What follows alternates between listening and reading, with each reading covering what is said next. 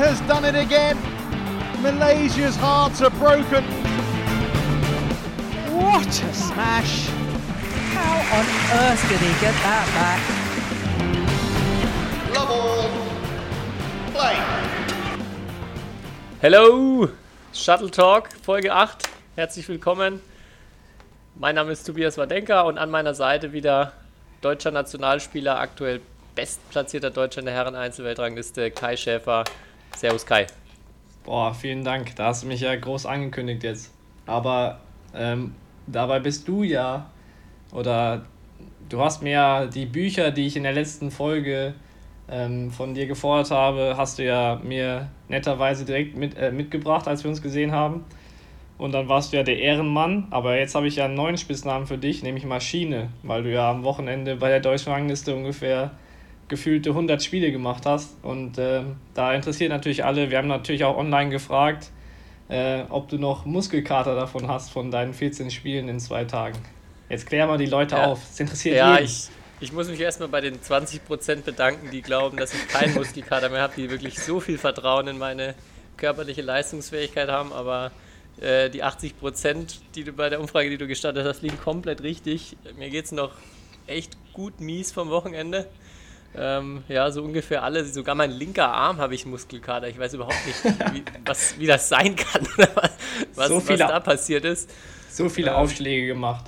Ja, wahrscheinlich. Irgendwann wurde der Ball dann zu schwer. Nee, also es war...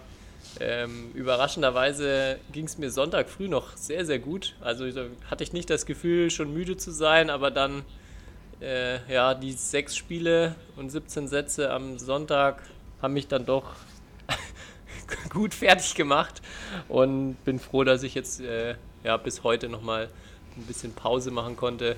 Ähm, Was? Ja. Pause? Ja, das war jetzt mal dringend nötig. War aber doch ein bisschen over the top. Morgen direkt mal wieder bei Maschine steht an, glaube ich, weil du hast ja leider nicht drei Titel geholt. Also geht ja immer noch besser. Ja, ich muss auf jeden Fall nochmal ran. Das hat nicht ganz funktioniert, mein, mein Vorhaben mit drei Siegen. Aber ja, ähm, morgen geht leider keine Ballmaschine, weil ich das tatsächlich das nächste Turnier auf dem Programm habe und auch mal wieder international unterwegs bin in Slowenien. Oh, und yes. Ja, da muss ich morgen anreisen. Aber ich glaube, das wird... so entspannt, weil ich nur eine Disziplin spiele und ja, da brauche ich jetzt erstmal noch keine Ballmaschine vorher.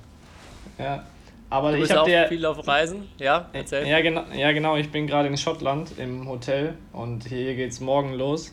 Äh, war letzte Woche auch in Irland und ja, ist jetzt gerade Endspurt vor Weihnachten. Aber ich hatte dir ja direkt geschrieben eigentlich, ähm, dass ich dich in unserer, neu, in unserer neuen Folge frage, wie viele Spiele du gemacht hast. Ähm, aber das hast du ja direkt äh, auf deiner Inst- Instagram-Seite selbst beantwortet. Deswegen kommt jetzt die Hammerfrage von ho- heute von mir. Nicht wie viele Spiele du gemacht hast, sondern wie viele Minuten du auf dem Feld standest in, in den achtundvierzig Stunden, die du, die du dort warst. Okay. Bei der Deutschlandliste. Also es, war, es, waren ja, es, war, es ging ja Freitag schon los. Ich habe ja zum Glück ja, am Freitag, Freitag schon angefangen. Aber ja, Freitagabend, es waren ungefähr ja. achtundvierzig Stunden, stimmt. Genau. Ähm... Oh. Ja, Sonntag war schon echt lang. Ich, meine, meine, meine Uhr hat mir gesagt, viereinhalb Stunden am, nur am Sonntag. Hast du so eine Fitness-Tracking-Uhr oder was? Ja, genau.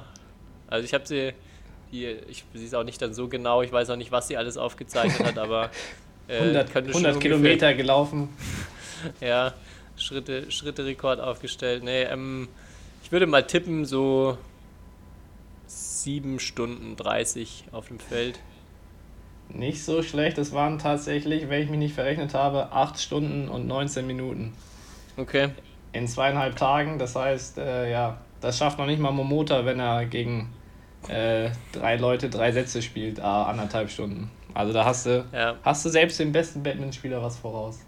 Okay, ich glaube, das Tempo war nicht ganz das gleiche, aber trotzdem, ich habe es am Ende durchaus gemerkt, die ganze Zeit auf ja. dem Feld. Ja.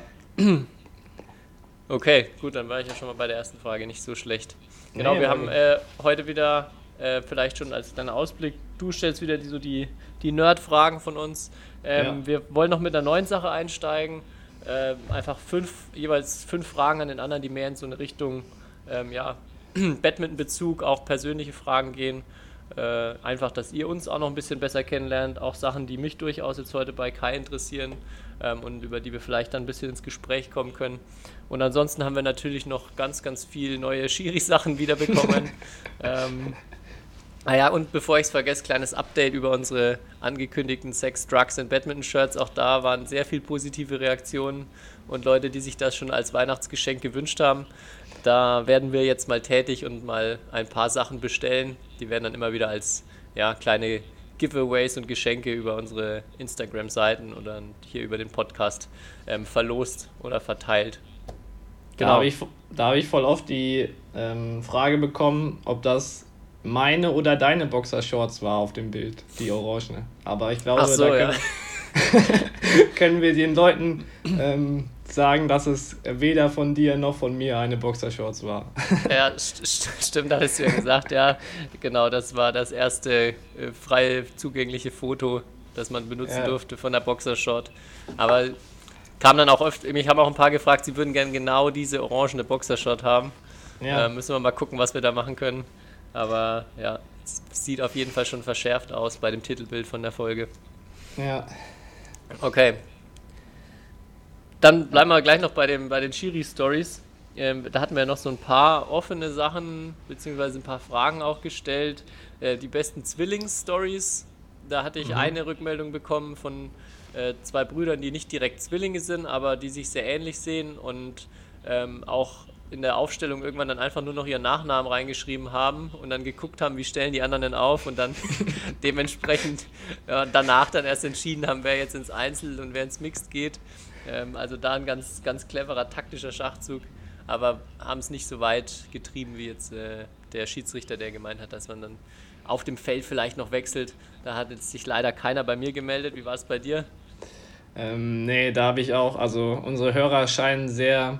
sehr zuverlässig und äh, zu sein und sowas nicht zu machen. Also da habe ich auch nichts gehört, dass irgendjemand jetzt äh, auf irgendwelchen Turnieren immer mit seinem Zwillingsbruder sich auswechseln lässt oder ja.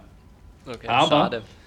Ja, aber ich habe, äh, ich hatte eh das Gefühl im Moment, wenn man sich auch so den letzten Bundesligaspieltag anschaut, da gab es direkt zwei, wurden zweimal eine Karte verteilt und eine Karte hat Michael Fuchs kassiert, der ja eigentlich seine internationale Karriere beendet hat, aber jetzt national noch ein bisschen in der Bundesliga spielt. Und er hat seine, er hat sogar eine rote Karte bekommen dafür, dass sein Handy während dem Spiel geklingelt hat. Ja, ja stimmt. Und, und äh, da ist mir wieder eine Geschichte eingefallen, die, ich weiß gar nicht, wieso ich die, die letzten zwei Folgen vergessen habe. Die, geht, die dreht sich nämlich auch um Handyklingeln. Und ich war mal, das ist schon ewig her, bestimmt zehn Jahre, deutsche Rangliste der Jugend.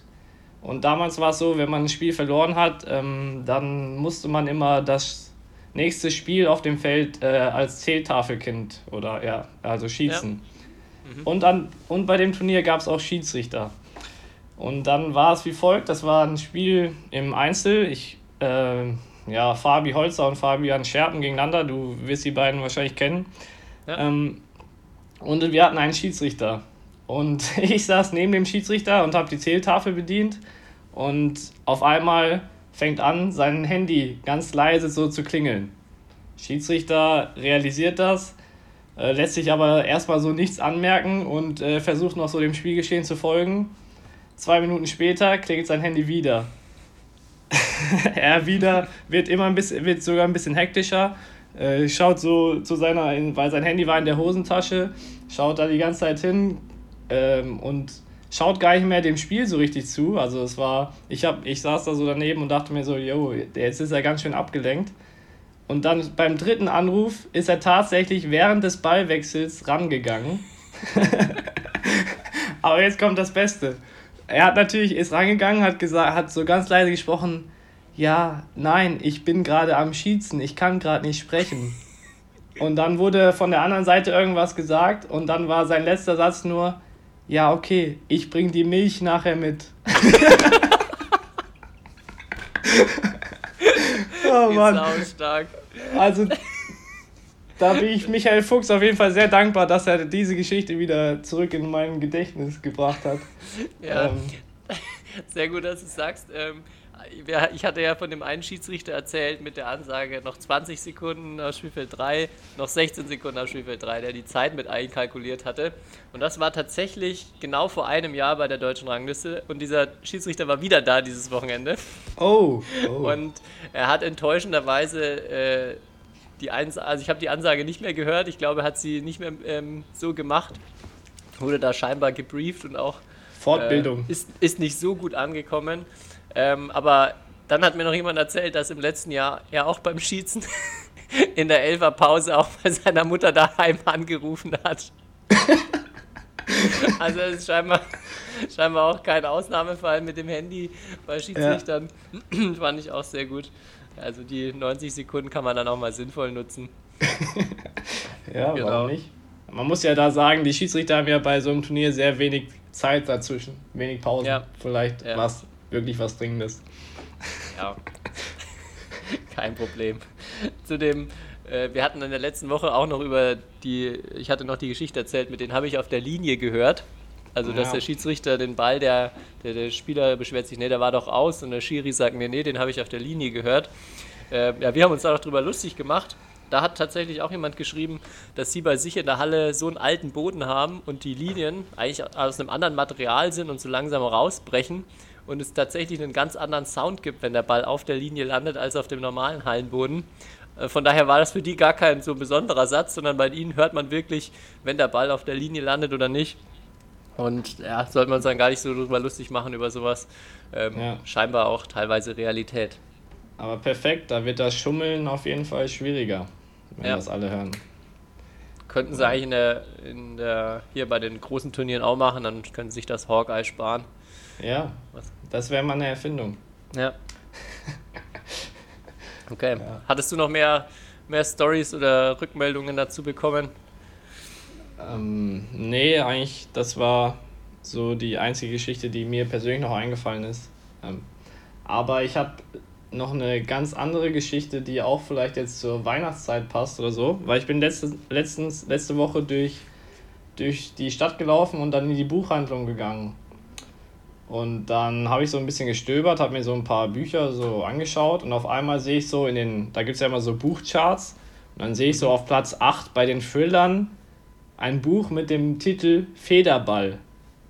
Und dann dachte ich mir so, hä, das ist doch jetzt ein Witz, oder also, weil so viele Badminton-Bücher sieht man jetzt nicht irgendwie in, ja, in so einer Buchhandlung. Und dann habe ich es mir mal genauer angeschaut. Also es ist tatsächlich ein Thriller von einem eigentlich relativ bekannten Autor, habe ich dann recherchiert. Ähm, und da geht es tatsächlich wirklich um Badminton. Also ich kann dir mal den Klapptext vorlesen, weil der liest sich eigentlich genial. Das ist doch ähm, mit einem Mord beim Badminton. Also wo irgendwie... ja, aber man nicht... weiß es nicht. Man weiß, ja. der, er, ist neu, er ist neu, er ist Hast neu, er ist neu. Ja, ich lese dir mal vor. Okay. Also, das Buch heißt Federball und äh, der Klappentext geht so. Ned hat seine besten Jahre als Spion hinter sich. Gerade ist er nach London zu seiner Frau zurückgekehrt. Da wird ihm ein letzter Auftrag erteilt. Denn Moskau wird zunehmend zu einer Bedrohung. Zur Erholung spielt Ned Badminton. Seit neuestem gegen Ed. Einen jungen Mann, der den Brexit hasst, Trump hasst, auch seine Arbeit in einer seelenlos gewordenen Medienagentur. Ausgerechnet Ed fordert Ned auch außerhalb des Spielfelds heraus und zwingt ihn, seine Haltung gegenüber dem eigenen Land und seinem bisherigen Leben in Frage zu stellen. Ja, klingt okay. auf ich jeden Fall... Ich hoffe, es gibt noch einen dritten Protagonisten, der Fred heißt. Ja, Ned, Ed und Fred.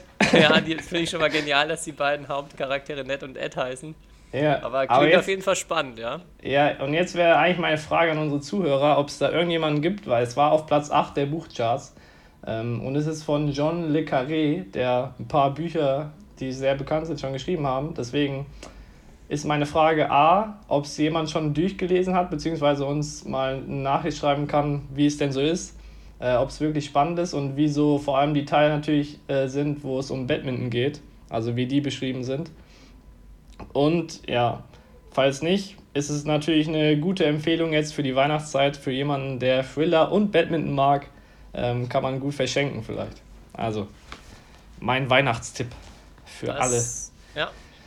Für Top. alle, die Action auf dem Feld und beim, beim Bücherlesen wollen. Mit Ned und Ed. Genau. Ja, ja, bin, gesp- bin ich auch gespannt auf die Rückmeldung, ob sich das als Kauf lohnt. Ja. Gut. Dann, ähm, also ich habe mir ein paar Fragen, wie gesagt, aufgeschrieben.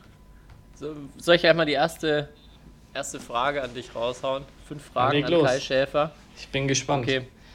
Gleich, gleich als Einstieg, weil ich jetzt äh, ganz gut dazu relaten kann mit letzten Wochenende. Was war denn dein anstrengendstes Turnier oder dein anstrengendstes Spiel? Wo warst du am allerfertigsten in deiner oh. gesamten Karriere? Oh, das ist eine gute also, Frage. Also nur Wettkampf, nicht Training. Ja, ja. Ja, Training wissen wir ja beide, dass es meistens anstrengend ist. Je, jeden Freitagnachmittag. Genau. Ähm, also ich kann mich auf jeden Fall an meinen... Die längsten Spiele habe ich immer gegen Rasmus Gemke. Ähm, ich glaube, ich habe dreimal gegen ihn gespielt, dreimal über achtzig Minuten. Einmal haben wir sogar die neunzig Minuten geknackt. Ähm, und da weiß ich noch, bei dem einen Spiel in Dänemark, danach bin ich vom Feld und hab, wollte mich eigentlich auslaufen und ein bisschen dehnen, aber es ging nicht mehr, weil ich direkt Krämpfe bekommen habe, bei, sobald ich irgendwie versucht habe, mich ein bisschen zu dehnen. Und das Witzige war, ich hatte, ich habe an dem Nachmittag noch, äh, musste mal dann noch mein Halbfinale spielen.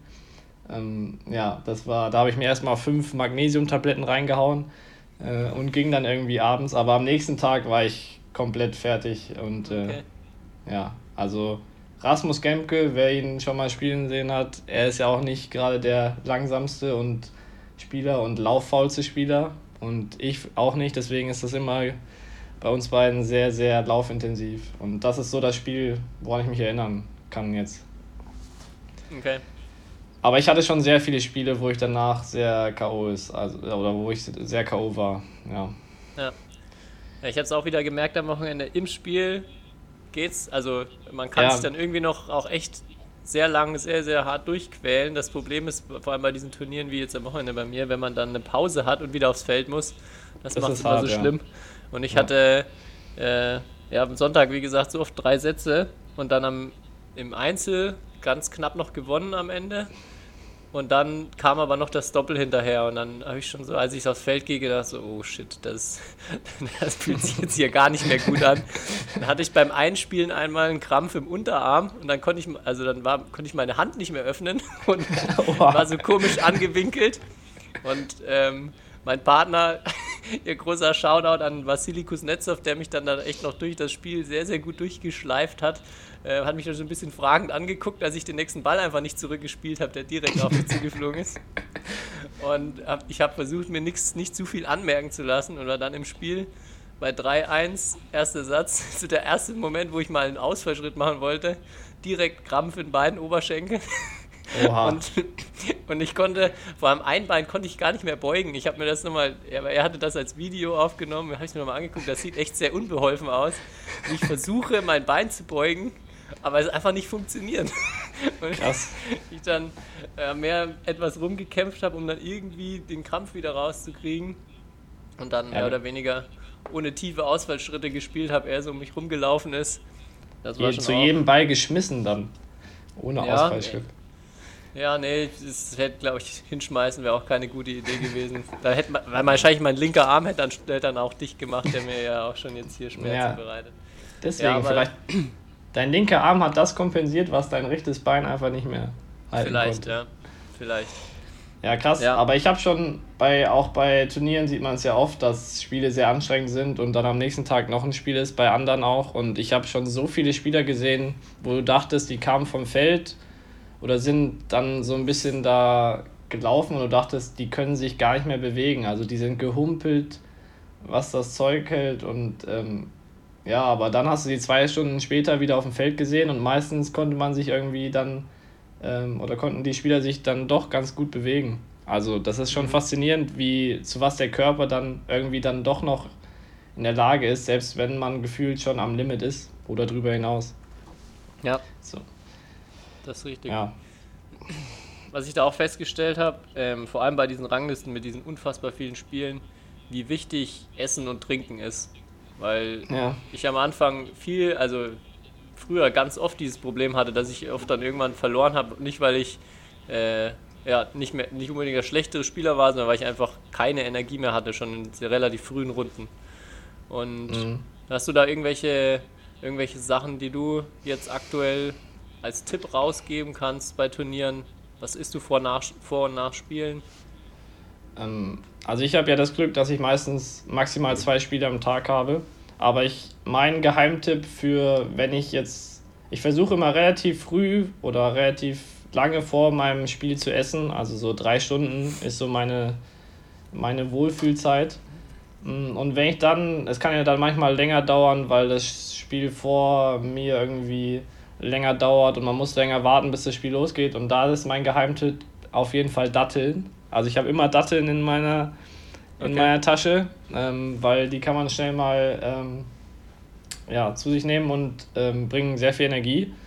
Und ich habe auch immer eine also hochprozentige Schokolade in meiner Tasche, weil mein Coach immer zu mir sagt, wenn ich A, nervös bin, ähm, soll ich ein Stück Schokolade essen. Und auch sonst ist das so ein bisschen so ein kleines Ritual von mir geworden. Okay. Also die beiden Sachen habe ich so. Ähm, mhm. Ja, aber grundsätzlich bei, an so einem Wettkampftag sollte man halt so schwer verdauliche Dinge halt einfach vermeiden. So Salat oder so ist meistens nicht so optimal, sondern irgendwie, dass man halt Energie bekommt, aber es nicht zu schwer im Magen liegt und ja. ja. Was also, trinkst du? Ich trinke... Also vor allem während des Spiels? Da trinke ich entweder... Da äh, trinke ich manchmal grünen Tee, ähm, die ich mir, wenn ich mir den gemacht habe, ähm, war, oder ich trinke Wasser mit so einem Elektrolyt-Zusatz. Äh, also... Mhm. Aber ich bin jetzt auch niemand, der irgendwie eine, also so Apfelschorle oder so, das hat man irgendwie gefühlt, als ich in der Jugend war, hat man die ganze Zeit immer Apfelschorle oder irgendwelche Saftschorlen getrunken, aber ähm, eigentlich bei uns, die Leute, die ich kenne, trinken die meisten Wasser, beziehungsweise irgendwie Wasser mit irgendeinem Elektrolytzusatz, also ja. ja. ja. Und dann nach dem Spiel auf jeden Fall auch sehr viel trinken, weil meistens verliert man oder verliere ich so viel Flüssigkeit, ähm, dass man nach dem Spiel auf jeden Fall... trinke ich meistens einen Liter oder so innerhalb von zwanzig Minuten nochmal, um da so den Flüssigkeitshaushalt wieder aufzufüllen. Ja, das fand ich auch. Da hatten wir letztens äh, jemand vom Olympiastützpunkt bei uns und da haben wir getestet mal, wie viel Flüssigkeit man im Training verliert. Also einfach vor dem Training gewogen, nach dem Training und halt die ganzen Flaschen, die man dabei hatte, also dass man auch ausrechnet, wie viel hat man wirklich ja. zu sich geführt. Und das ist echt krass, also wie viel Flüssigkeit man in ja, sechzig Minuten verlieren kann durch im Training und wie viel man dann im Endeffekt trinken müsste auch. Und dass man das wie viel war das denn? Schafft. Ich war ähm, auf Platz zwei. Es wurde dann immer ein Stundenschnitt ausgerechnet und ich hatte eins Komma acht Liter Flüssigkeitsverlust in einer Stunde Training. Wow, krass. Ja, und das ist schon eine gute Menge. Also das muss man ja. erstmal dann wieder reinbekommen. Genau, ja. aber ich hatte auch bei Turnieren früher ganz oft das Problem, dass ich, ich habe immer nur Wasser getrunken und bin dann echt sehr oft so dehydriert und habe das Gefühl, ich kann gar nicht genug trinken und seitdem mhm. auch immer so ein Pulver dabei, weil das doch auch am Wochenende wieder sehr dabei geholfen hat, glaube ich. Vor allem, man kriegt halt auch im Spiel schon ein bisschen Energie wieder rein ähm, ja. und das Pulver hilft auch so ein bisschen, die Flüssigkeit im Körper zu behalten. Ja. ja. Aber da kann ich nur jedem empfehlen, auch Vor, also Vorbereitung ist mit das Beste, wenn es einmal zu spät ist, also wenn einmal der Krampf da ist oder so, wie jetzt bei dir am Wochenende, das war natürlich den vielen Spielen geschuldet, ja. aber wenn der Krampf einmal da ist, dann kann man schwer was ändern, also ja. muss man schon davor genau. genug trinken und sich auf ein Spiel vorbereiten oder auf ein Turnier. Ja, ich hatte, das ich hatte auch, ich hatte eine komplette Tasche mit Essen und Trinken dabei und ich habe auch so einen kleinen Videoblog gemacht, weil das so, ich habe mir schon gedacht, es wird irgendwann so kommen und dann, wie gesagt, Sonntag Bis Sonntag hatte ich immer genug Zeit, noch immer Energie aufzufüllen, deshalb ging es mir, glaube ich, auch da noch so gut. Am Sonntag war dann wirklich nur noch zwanzig Minuten zwischen den Spielen Zeit und dann hat das nicht mehr gereicht, ja. um irgendwie hinterherzukommen. Aber ja, ja. genau, da habe ich so ein kleines Video mal gemacht und ich glaube, das ist für so die Leute, die viele Spiele haben ähm, und öfters so dieses Problem haben, ist so Essen, Trinken eigentlich der größte Schlüssel, um fitter noch zu bleiben oder um fitter zu sein in den letzten Spielen hinten raus. Ah ja, eine Top-Sache, die ich noch vergessen habe äh, zum Turnier am Wochenende.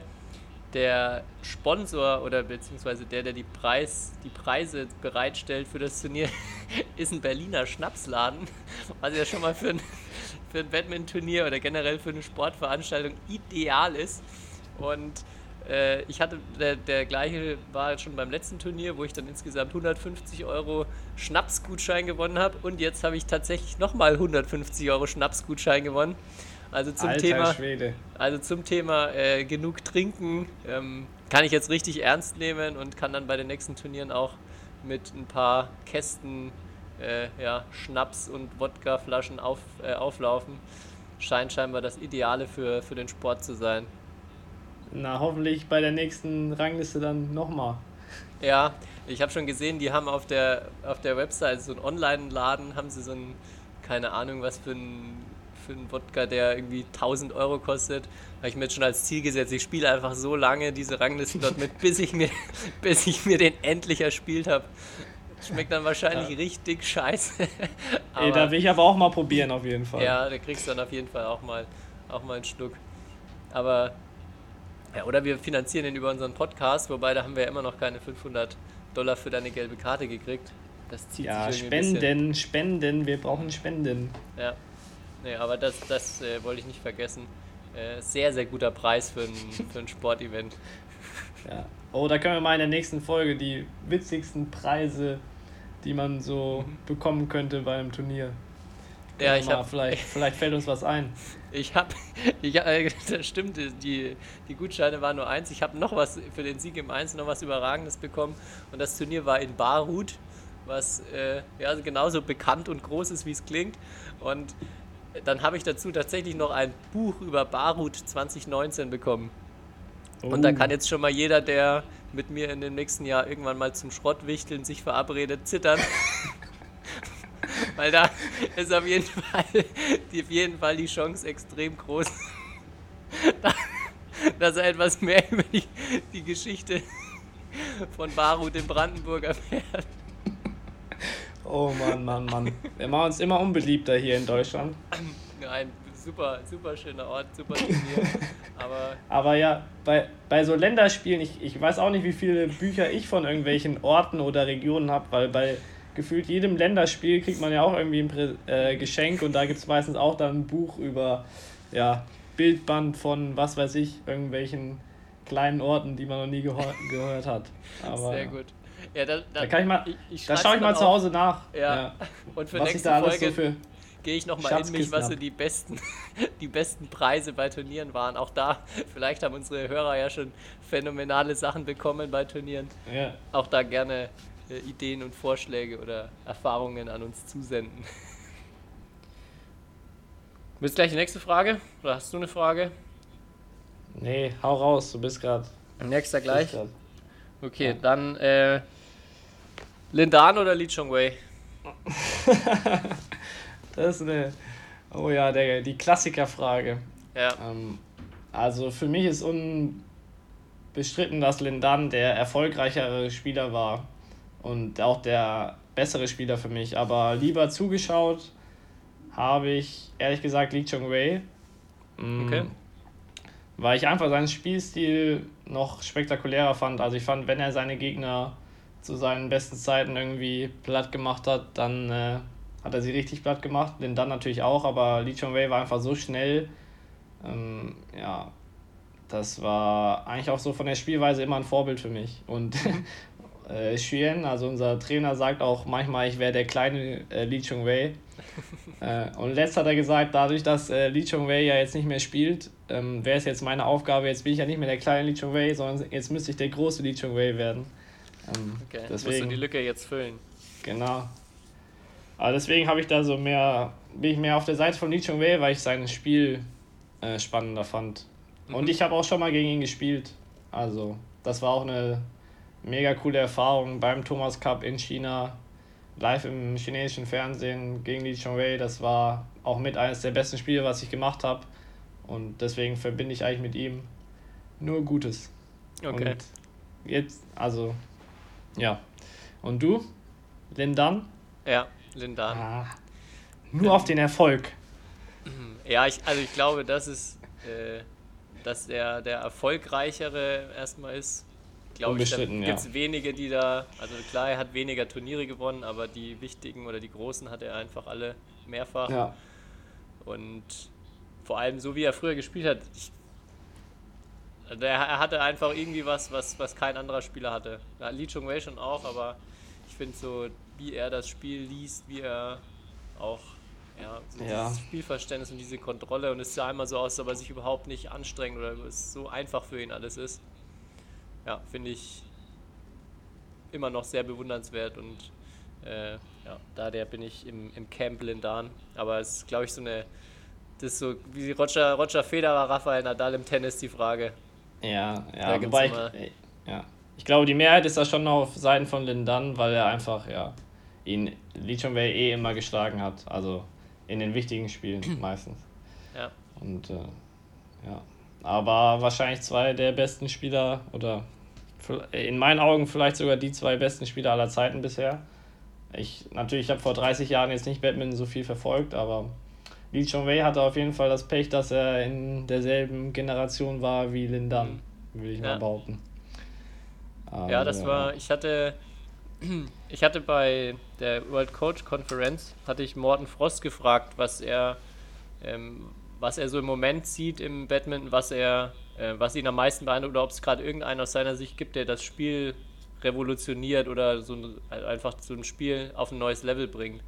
Und da meinte er auch, aus seiner Sicht sind es immer so Rivalitäten, die das Spiel aufs nächste Level bringen. Und das mhm. so deshalb Lin Dan und Lee Chong Wei auch irgendwie Badminton in den letzten Jahren so viel vorangebracht haben, weil sie sich einfach immer nochmal ein Stück gepusht haben. Und vielleicht jetzt gerade Momota halt mit Abstand einfach der Beste ist, und das so ein bisschen vielleicht auch das, was, ähm, was jetzt gerade fehlt, einfach jemand, der sein Konkurrent gerade ist. Ja. Finde ich eine ganz spannende, ganz spannende Idee oder ganz spannenden Ansatz.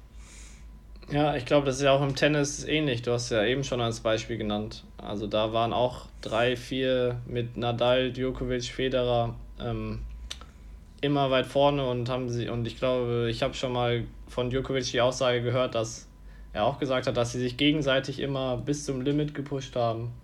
Und ja, ich glaube, wenn du halt wie Momota ganz oben bist und dann hast du noch einen Rivalen, der auf deinem Level ist, das ist, setzt natürlich nochmal irgendwie Energie frei, ne? Und ja. dann ist es natürlich auch für die Sportart an sich gut. Also ja, können wir nur hoffen, dass es irgendjemand schafft auf das Level von Mom- Momota, dann ähm, ja, unterhalten ja, du wir uns vielleicht. Du als großer Lee Chong Wei, ja, genau. musst jetzt dich ranhalten. Ja. ja. Gut. Frage drei. Dein schönster oder bester Moment in deiner Badminton-Karriere? Oh. Also ich hatte sehr viele schöne Momente, aber eigentlich gibt es in meinen Augen auf die Frage nur eine Antwort, und das war der Europameistertitel damals mit dem U neunzehn Team. Das war, ja, die coolste sportliche Woche, die ich jemals hatte, weil wir wirklich diesen Titel nicht gewonnen haben, weil wir das beste Team waren, rein sportlich, sondern einfach, weil die Unterstützung hinterm Feld, die Trainer, ja, die Stimmung einfach so gut war, dass wir dann sogar die Dänemark und andere Teams geschlagen haben, die eigentlich favorisiert waren.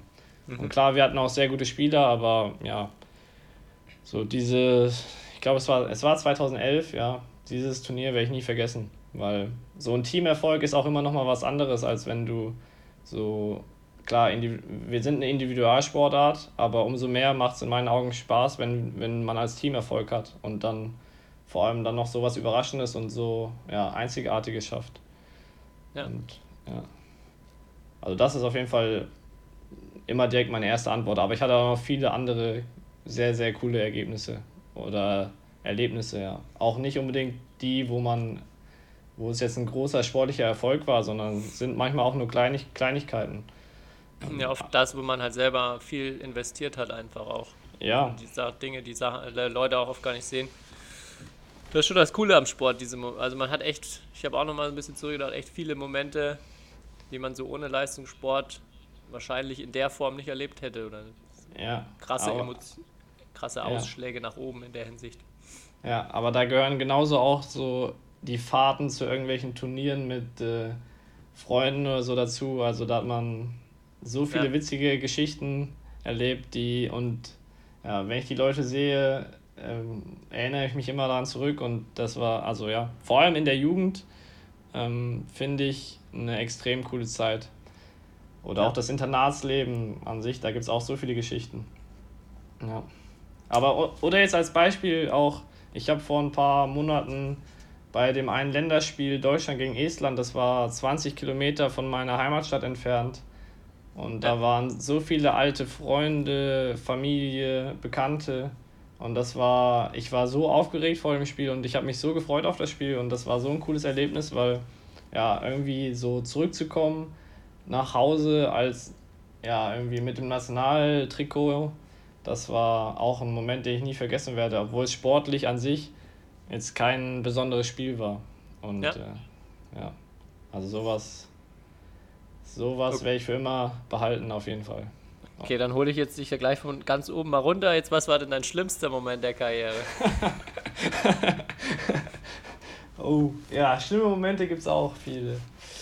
Aber, ähm, boah, mein schlimmster Moment. Ich glaube, das war die Zeit, in der ich mit meinem Fuß so verletzt war und bei einem, mindestens ein oder zwei Ärzten waren, die gesagt haben, sie wissen nicht, ob ich nochmal Badminton spielen kann. Mhm. Ähm, weil da hatte ich schon fünf Monate Pause gemacht, habe dann angefangen, dann kamen die Schmerzen wieder und dann waren alle so ein bisschen ratlos und ja, allgemein Verletzungen sind so, also sind das Schlimmste, was, was ich jetzt sportlich oder ja, was in einer sportlichen Karriere so passieren kann. Es sind meistens auch irgendwie, ja, kann man, geht es danach wieder bergauf, aber trotzdem die, ja, diese Phase, wo du nicht trainieren kannst, nicht spielen kannst, in die Halle kommst, aber die anderen siehst, wie sie trainieren und du selber kannst nichts machen, also das kennst du wahrscheinlich auch, das ist mit ja. das Schlimmste, weil, ja, man will was? doch immer einfach sich beweisen und ähm, es macht ja Spaß, einfach zu trainieren und zu spielen und wenn man dabei Schmerzen hat oder wenn man es gar nicht machen kann, dann ist es ja ist es manchmal nicht so toll. Und da ja. braucht man viel Unterstützung von seinem Umfeld. Ähm, ja. ja, ich glaube, das kann jeder bestätigen, der schon, schon mal in der Situation war. Hast ja. du auch irgendein Spiel, also jetzt irgendeinen Wettkampf oder irgendein Spiel, wo du sagst, das war richtig schlimm für dich? Also klar, auf jeden Fall bittere Niederlagen, aber gibt es irgendwas, was heraussticht und vielleicht auch warum? Also ich kann mich an eine deutsche Meisterschaft erinnern, da war ich, das muss schon vier, fünf Jahre her gewesen sein und da habe ich im Viertelfinale gegen Lukas Schmidt gespielt, der eigentlich auch schon seine Karriere so hat austrudeln lassen und irgendwie im Vorfeld, ich habe sehr, sehr gut trainiert im Vorfeld, es kamen alle irgendwie zu mir an und meinten, ja, dieses Jahr schaffst du es, äh, auf jeden Fall eine Medaille bei den deutschen Meisterschaften zu holen. Damals war ich ja noch jünger und habe dann in dem Spiel total äh, ja, versagt, würde ich sagen. Also war so angespannt, so nervös, war ganz schrecklich und mhm. das war irgendwie, das war, ein, das war ein bitteres Spiel für mich, weil ja, so die Erwartung einfach auch an mich einfach so groß war davor. Und ja. Also, ja. Aber ansonsten, jede Niederlage tut weh. Es waren bestimmt auch bittere Niederlagen schon dabei, aber es ist jetzt keine wo Niederlage dabei, wo ich jetzt jeden Tag dran denken muss oder öfter dran denken muss. Ich weiß nicht. Ja. Ich glaube, also ich glaube, oder geht mir zumindest mir so, ich finde die, die, also die Niederlagen, die am längsten im Kopf bleiben oder wo ich mich persönlich am meisten ärgere, ist, wenn ich das Gefühl habe, ich habe nicht alles getan. Also ja. entweder wenn die Vorbereitung das schlecht stimmt. war, wenn ich wenn ich selber mir im Nachhinein nicht sagen kann, okay, also die, natürlich, man hat manchmal diesen Wettkampfdruck und kommt dann mit ja. der Situation im Wettkampf nicht mehr klar, aber wenn man jetzt so merkt, bestes Beispiel, man hat irgendwie nur einen richtig guten Schläger, mit dem man sich wohlfühlt und die anderen sind irgendwie nicht, nicht perfekt, dann reißt der und auf einmal geht das Spiel den Bach runter. Das so Erfahrungen, die ich früher auch ab und zu mal hatte und da hätte ich wirklich ausrasten können danach oder mich wirklich ja. selber... mich selber erschießen können in so Situationen. Ähm, und ich glaube, wie du schon sagst, man hat natürlich schon auch viele bittere Momente erstmal, aber so wirklich lange und also nachhaltig beschäftigen sie einen, glaube ich, nur, oder mich zumindest nur, wenn ich, wenn ich das Gefühl habe, ich hätte es besser machen können oder ich habe nicht wirklich mich gut vorbereitet oder habe nicht alles, alles gegeben im Endeffekt. Ja, da muss man jetzt, wäre cool, wenn jetzt hier Lee Chong Wei mal wäre und darüber berichten könnte, ob bei ihm eine Niederlage bleibenden Eindruck hinterlassen hat. Ja, aber das, Weil, ich hatte das auch mal irgendwann von ihm gelesen, wo er auch so darauf angesprochen wurde, ob er denn nicht ähm, ja, unglücklich ist oder ob ihn das nicht fertig macht, diese ganzen Niederlagen immer kurz vor dem Ziel. Und da hat er auch was Ähnliches gesagt, dass er äh, stolz drauf ist auf das, was er erreicht hat, und er hat sich im Klar. Endeffekt auch in diesen Finals, auch wenn man an die Spina- Finalspiele gegen Lin Dan denkt, äh, man muss oft sagen, am Ende hat Lin Dan das Spiel einfach gewonnen, und es war nicht so, dass Lee Chong Wei dann da äh, ja, nichts auf die Reihe bekommen hat oder so, sondern er hat einfach einen gehabt, der noch ein bisschen besser war und einfach vielleicht ja. auch mit der Situation besser umgehen konnte. Aber er hat auch gesagt, also er ist stolz auf seine Karriere, klar, ist er schon traurig, dass er das nie gewonnen hat, aber es ist nicht so, dass ihn das jetzt äh, bis an sein Lebensende verfolgen wird oder dass er sich irgendwelche Vorwürfe machen müsste. Ja, ich kenne aber auch die Geschichte von Lee Chong Wei bei, von der W M, da saß er beim Abendessen mit ein paar deutschen Spielern zusammen mhm. und ähm, dann wurde er so gefragt, ja, weil er war, glaube ich, hat wieder an zwei gesetzt, an eins war, glaube ich, damals Chen Long, und dann wurde er gefragt, ja, und wie er sich so fühlt, und er meinte so, ja, also morgen und übermorgen gewinnt er auf jeden Fall, aber er denkt, im Finale wird es wieder schwer. So, also ich glaube schon, dass es irgendwie, ich meine, der Mensch ist ja an sich schon abhängig von, oder speichert ja das, was er irgendwie schon erlebt hat, und dass es für ihn vor allem am Ende seiner Karriere hart war, ähm, weil er schon so viele große Niederlagen erlitten hat. Und das ist die Geschichte, die ich kenne. Ich war leider nicht selber dabei, aber ähm, das hat er wohl in dem Moment gesagt, und das, ja, finde ich irgendwie bezeichnend. Ja. Ich glaube, so hat er nicht, ist er nicht in jedes Turnier gegangen, aber es war halt die Weltmeisterschaft, und wenn du an zwei gesetzt bist und schon so gefühlt denkst, am, in das, ich komme auf jeden Fall ins Finale, aber das verliere ich so ungefähr, das ist natürlich dann äh, ja. eher ungünstige Einstellung. Ja. Genau, genau. Okay. Eine Frage habe ich noch, Nummer fünf. Okay. Da hatte ich schon überlegt, ob wir das vielleicht noch als Rubrik irgendwie machen. Und zwar, ja. was ist denn dein Lieblingslied zum Trainieren? Und zwar, dass wir jede Woche irgendwie so einen Musiktipp geben, was bei mein. uns oder bei dir in der Halle im Training nicht, nicht fehlen darf oder was dich am meisten anspornt. Vielleicht finden unsere Hörer dann ja noch ein paar äh, Musikideen fürs Training. Mein Lieblingslied zum Trainieren. Also man muss dazu sagen, mein, ich bin sehr phasenabhängig bei meinem ähm, Musikgeschmack. Also manchmal höre ich Rap, manchmal höre ich Rock, manchmal höre ich Hip-Hop. Ähm, Bist je nach Laune. Der D J bei euch im Training in Mülheim? Habt ihr überhaupt... Wir ja, haben einen D J. War, als ich ja. da war, war glaube ich, wir hätten da Musik gemacht. Adam Mendrick macht bei uns meistens äh, okay. Musik. Und das ist meistens sehr viel so Techno, Party, Partymusik. Ist nicht jeder okay. mit zufrieden, aber er hat irgendwie die Hoheit über, über, unsere, über unsere Musikanlage. Aber wahrscheinlich wäre es, ist es schon irgendwas in Richtung Rap. Also, ich weiß nicht. Aber hast kein konkretes Lied? Hast... Nein, ich habe kein konkretes Lied, was ich jetzt vor jedem Spiel höre. Das ist immer unterschiedlich. Je nach. Meistens habe ich so eine Playlist, die höre ich dann für ein Turnier, und wenn sie erfolgreich war, also wenn ich das Gefühl hatte, sie hat Glück gebracht, dann höre ich sie beim nächsten Turnier nochmal, aber ja, dann, wenn ich Lust habe auf was anderes, dann höre ich was anderes. Was, aber ja, hast du ein Lieblingslied?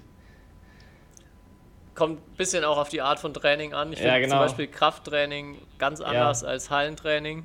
Genau, ja. Zum Beispiel so, also so Hip-Hop-Sachen finde ich für Halle, also kommt auf die Art von Hip-Hop an, aber so Ähm, so klassische Pumpermusik finde ich für Hallentraining immer nicht so den Knaller. Ja. Äh, ganz. Aber ja, ey, wo wir grad, wo wir gerade drüber sprechen, ich habe gestern eine, einen Artikel über eine Studie gelesen, dass Musik beim Sport, ähm, oder da ging es darum, warum so viele Menschen beim Sport Musik hören, auch beim Joggen und so. Und da ging es darum, dass das auf jeden Fall einen positiven Effekt hat, wenn man Musik hört. Aber nur bis zu einem gewissen Grad, weil irgendwann gewöhnt sich der Mensch, wie so angefühlt alles, auf jeden Fall auch an die Musik, und dann hat es keinen Effekt mehr, aber ja, kann auf jeden Fall ähm, zusätzliche Kräfte verleihen, wenn man Musik hört. Ja, ich finde, was ich eine Zeit lang gemacht habe, vor dem Spiel immer das gleiche Lied angehört, was mich, wie du schon sagst, so eigentlich in, in einem guten Zustand oder so ein bisschen ja. in, noch mehr Motivation verleiht.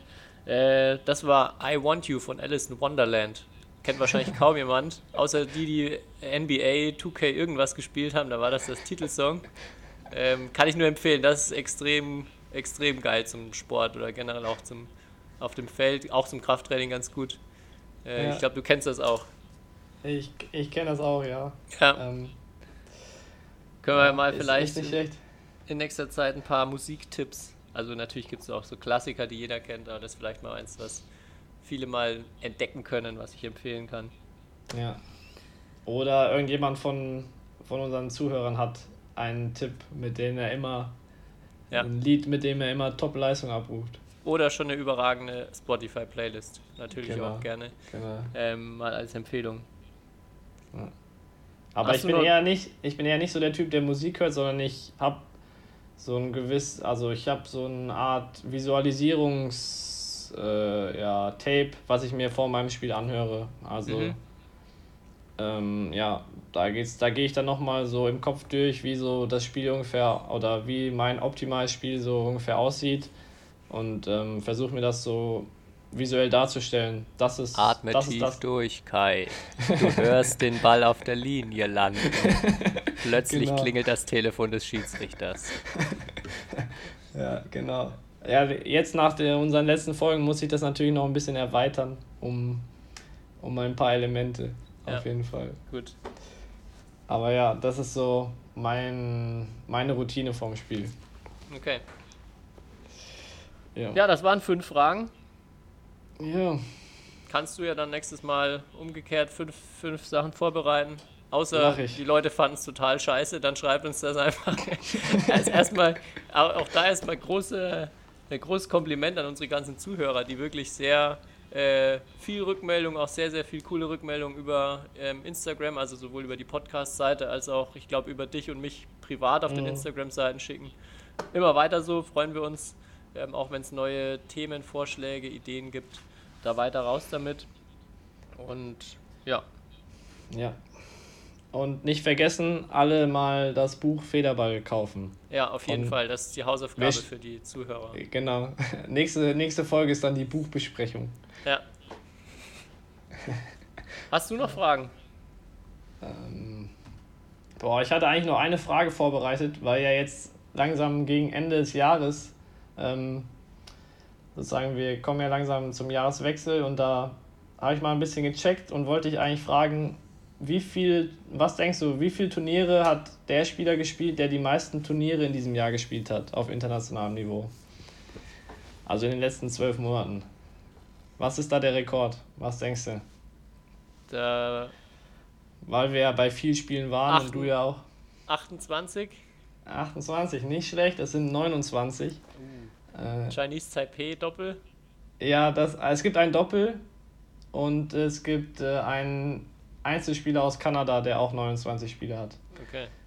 Und das Interessante ist aber, beim, im Damen-Einzel die meisten Turniere hat tatsächlich Yvonne Lee. Also die oh. hat siebenundzwanzig Turniere gespielt, ja.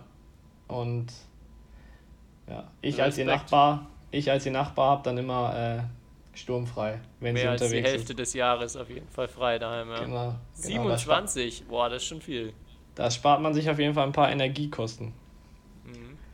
Ja. Ist sehr, sehr umweltfreundlich, was Yvonne da macht. Ja gut, wenn man, dann, wenn man das ganze Fliegen dann rausnimmt äh, zu den Turnieren, dann äh, ja, aber ja. ja. Okay. Ja. Gut, dann ich glaube, wir haben schon wieder so von der Zeit ungefähr unser, unser Normalniveau erreicht.